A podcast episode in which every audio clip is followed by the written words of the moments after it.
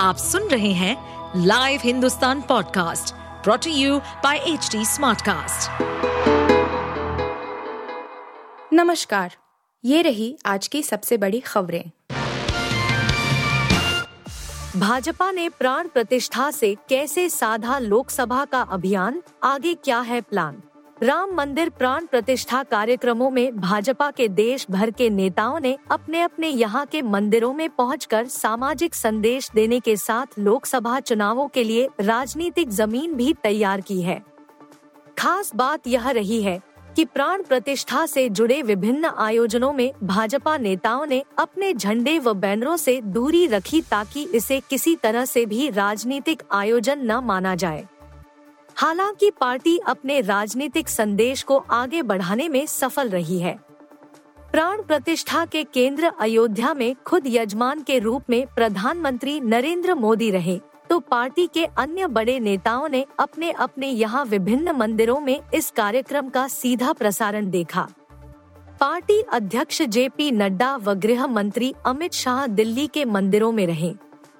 विभिन्न राज्यों के मुख्यमंत्रियों, केंद्रीय मंत्रियों व अन्य नेताओं ने अपने अपने राज्य व शहर में मंदिरों में कार्यक्रमों में हिस्सा लिया। इससे भाजपा ने बिना राजनीतिक कार्यक्रम के सामाजिक कार्यक्रम के जरिए पूरे देश तक एक साथ पहुंच बनाई। राम मंदिर प्राण प्रतिष्ठा कार्यक्रम की सबसे अहम बात यह रही कि खुद प्रधानमंत्री ने इस दौरान दक्षिण भारत के मंदिरों में जाकर पूजा अर्चना की। चूँकि राम की कर्मभूमि ज्यादातर दक्षिण भारत रही, इसलिए भी उन्होंने वहां के लोगों को इस कार्यक्रम के साथ जोड़ा। मत, पंथ व संप्रदाय से ऊपर उठकर सबके राम को आगे रखकर कार्य योजना का मूर्त रूप दिया गया। इससे भाजपा ने एक वर्ग द्वारा खड़े किए जा रहे शैव व वैष्णव जैसे अंतर्विरोधों का भी जवाब दिया। लोकसभा चुनावों के पहले सामाजिक जमीन पर भाजपा ने देश को राममय कर अपनी तैयारियों को नई दिशा दी है। भाजपा की लोकसभा चुनावों की तैयारियां अब तेजी से आगे बढ़ेगी। पार्टी की केंद्रीय चुनाव समिति की बैठक महीने के आखिर में हो सकती है, जिसमें पार्टी हारी हुई सीटों के लिए लोकसभा उम्मीदवारों के नामों पर विचार कर सकती है। इसके बाद भाजपा अगले माह के मध्य में अपने राष्ट्रीय परिषद की विस्तारित बैठक कर सकती है। महाराष्ट्र में राम मंदिर शोभायात्रा पर पथराव, भगवा झंडे वाले वाहनों पर हमला, तेरह गिरफ्तार। मुंबई से सटे महाराष्ट्र के ठाणे जिले में सोमवार को खूब बवाल हुआ। दरअसल अयोध्या में राम मंदिर में प्राण प्रतिष्ठा समारोह के अवसर पर ठाणे जिले में शोभायात्रा निकाली गयी। इस शोभायात्रा पर सोमवार शाम उपद्रवियों ने पथराव किया। पुलिस के मुताबिक मीरा रोड के नया नगर इलाके में हुए हमले में एक व्यक्ति गंभीर रूप से घायल हो गया, जबकि कुछ अन्य को मामूली चोटें आईं।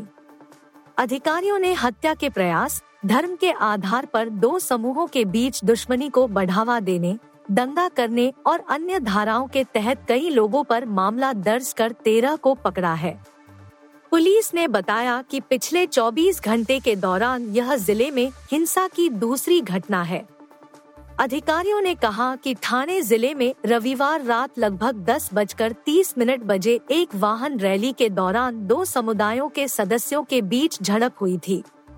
उन्होंने बताया कि सोमवार शाम को शोभायात्रा के दौरान मीरा रोड इलाके में पथराव हुआ, जिससे शोभायात्रा में शामिल लोग और तैनात पुलिसकर्मी घायल हो गए। उपमुख्यमंत्री देवेंद्र फडणवीस ने कहा कि प्राण प्रतिष्ठा समारोह से पहले रविवार रात ठाणे जिले में भीड़ द्वारा कथित तौर पर जय श्री राम झंडे वाले वाहनों पर हमला करने के बाद तेरह लोगों को गिरफ्तार किया गया था।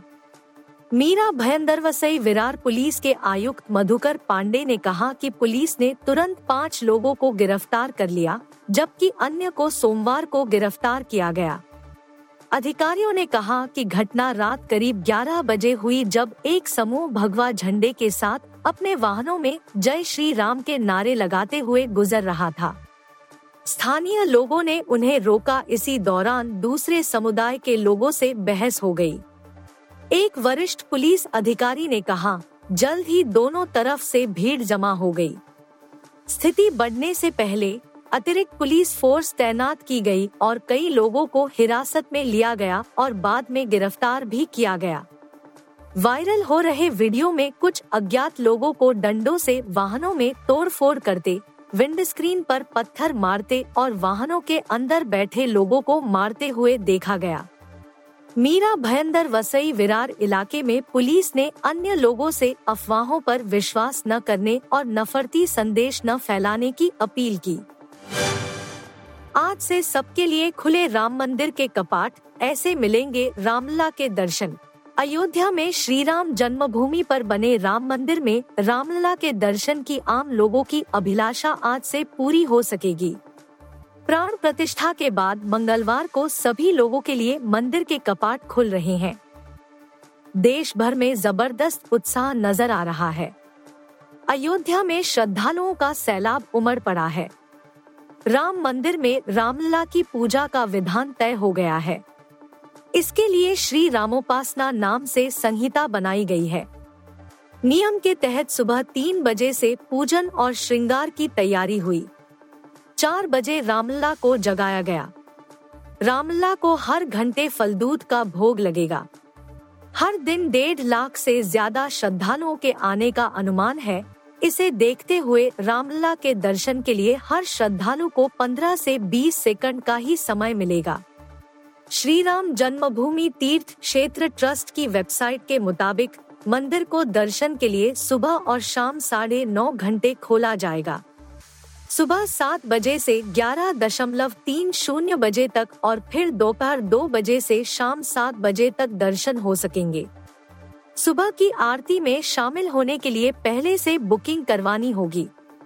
शाम की आरती के लिए उस दिन भी बुकिंग हो सकती है।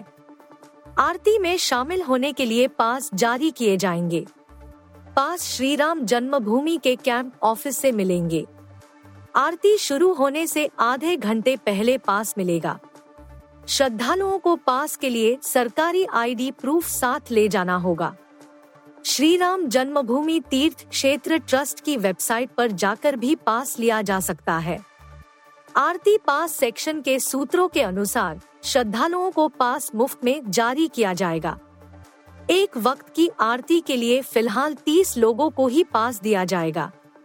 अयोध्या विकास प्राधिकरण ने पर्यटन केंद्रित मोबाइल ऐप तैयार किया है, जिससे श्रद्धालुओं के लिए अयोध्या भ्रमण आसान हो जाएगा। यह ऐप गूगल प्ले स्टोर पर उपलब्ध है। इसमें अयोध्या के प्रमुख स्थलों, परिवहन, मैप और रुकने के स्थानों की जानकारी होगी। ऐप की तीन डी मैप सेवा भविष्य में शहर में अवस्थापना संबंधी हो रहे बदलाव को दिखाएगी। ऐप के अयोध्या के विभिन्न मंदिरों के वर्चुअल दर्शन भी कर सकेंगे। शोएब मलिक और सना जावेद को लेकर बड़ा खुलासा। तीन साल से रिलेशनशिप में था ये कपल। जब से पाकिस्तानी क्रिकेटर शोएब मलिक ने अपनी तीसरी शादी का ऐलान किया, तभी से सोशल मीडिया पर इसको लेकर चर्चा हो रही है। पाकिस्तान टीम के पूर्व कप्तान शोएब मलिक ने एक्ट्रेस सना जावेद के साथ शादी रचाई। इसके बाद सोशल मीडिया पर शोएब मलिक और सानिया मिर्जा के रिश्ते को लेकर बात शुरू हो गई, क्योंकि दोनों की तरफ से तलाक जैसे संकेत तो मिले, लेकिन किसी ने सीधे तौर पर इसको स्वीकार नहीं किया था। हालांकि जब सोशल मीडिया पर चर्चाओं का बाजार गर्म हुआ तो शोएब सना की शादी के ऐलान के एक दिन बाद सानिया मिर्जा के परिवार वालों ने बताया कि सानिया और शोएब कुछ महीने पहले एक दूसरे से अलग हो गए थे। हालांकि अभी भी फैंस जानना चाहते हैं कि सानिया और शोएब के बीच दरार क्यों आई। इस पर पाकिस्तान के एक मीडिया आउटलेट ने एक बड़ा ही सनसनीखेज दावा शोएब मलिक को लेकर किया है। समा टीवी की एक रिपोर्ट में दावा किया गया है कि एक टीवी शो के सेट पर पहली बार एक दूसरे से मिलने के बाद शोएब और सना तीन साल तक रिलेशनशिप में रहे थे। पाकिस्तानी टीवी चैनल के पत्रकार ने बताया, सना जावेद और शोएब मलिक की मुलाकात पिछले तीन साल से हो रही है। उस वक्त सना जावेद की शादी उमर जसवाल से हो चुकी थी। जीतो पाकिस्तान शो के दौरान उनकी मुलाकात शोएब मलिक से हुई थी। पत्रकार ने आगे बताया, शो में लगातार शोएब मलिक और सना जावेद की मुलाकातें होने लगी। साथ ही आपको बता दें कि शो में आने से पहले शोएब मलिक शर्त रखते थे कि वह शो में तभी आएंगे जब सना जावेद को गेस्ट के तौर पर बुलाया जाएगा। इस बात पर किसी एक्टर का ध्यान नहीं गया क्योंकि सना जावेद पहले ही उमर जसवाल से शादी कर चुकी थी। लोगों में आयशा उमर को लेकर उत्सुकता थी, लेकिन असली वजह कुछ और थी। रिपोर्ट में यह भी दावा किया गया है कि सना ने कुछ महीने पहले ही अपने पति गायक और गीतकार उमर जसवाल को तलाक लेने की इच्छा के बारे में सूचित किया था, जिससे वह स्तब्ध रह गए। जहां तक सानिया मिर्जा और शोएब मलिक के तलाक की बात है, तो पूरे मामले को बहुत सावधानी और शांति से निपटाया गया था। परिवार ने बताया है कि सानिया ने खुला लिया है, जिसके मायने हैं कि एक पत्नी एकतरफा तलाक ले सकती है। इजरायल और हमास के बीच जारी खूनी जंग अब कुछ दिनों के लिए थम सकती है। इजरायल ने हमास को एक प्रस्ताव भेजा है जिसमें युद्ध को दो महीने के लिए रोकने की बात कही गई है। यह प्रपोजल कतर और मिस्र के जरिए भेजा गया, जो इस लड़ाई में मध्यस्थ की भूमिका निभा रहे हैं। रिपोर्ट के मुताबिक इस डील में यह शर्त भी रखी गई है कि गाजा में बंधक बनाए गए सभी लोगों को रिहा किया जाएगा। इजरायल के रक्षा विभाग से जुड़े दो अधिकारियों ने यह जानकारी दी है। हालांकि अब यह देखने वाली बात होगी क्या हमास के लड़ाके इसके लिए तैयार होते हैं या नहीं। दरअसल गाजा में हमास की ओर से बंधक बनाए गए दर्जनों इजरायलियों के परिवार वाले सरकार पर काफी दबाव डाले हुए हैं। ये लोग सोमवार को इजरायल की संसद में वित्त समिति की बैठक के दौरान प्रवेश कर गए। गुस्साए परिजनों ने कहा, आप यहाँ बैठक नहीं सकते जब बंधक वहाँ मर रहे हैं। इससे पहले रविवार की रात परिजनों ने विरोध प्रदर्शन जारी रखने के लिए यरूशलेम में तंबू गाड़ लिए और तब तक वहीं रहने का संकल्प लिया जब तक सरकार कुछ बंधकों को मुक्त कराने के लिए किसी समझौते पर नहीं पहुँच जाती। बंधकों के रिश्तेदारों ने हाल के दिनों में अपना विरोध प्रदर्शन तेज कर दिया है। सरकार से अपने प्रियजनों की रिहाई के लिए और अधिक प्रयास करने की मांग कर रहे हैं। दक्षिणी गाजा पट्टी के खान यूनिस में सोमवार को इजरायल ने भीषण बमबारी की, जिसमें पचास फिलिस्तीनी मारे गए और कई अन्य लोग घायल हुए हैं। स्वास्थ्य विभाग से जुड़े सूत्रों ने यह जानकारी दी है। आप सुन रहे थे हिंदुस्तान का डेली न्यूज रैप, जो एचटी स्मार्टकास्ट की एक बीटा संस्करण का हिस्सा है। आप हमें फेसबुक, ट्विटर और इंस्टाग्राम पे एट एचटी स्मार्टकास्ट या podcast at Hindustan Times dot com पर ईमेल के द्वारा सुझाव दे सकते हैं। इस पॉडकास्ट पर अपडेटेड रहने के लिए हमें फॉलो करें एट एचटी स्मार्टकास्ट। हम सारे मेजर सोशल मीडिया प्लेटफॉर्म्स पर मौजूद हैं और ऐसे पॉडकास्ट सुनने के लिए log on to W W W dot H T Smartcast dot com.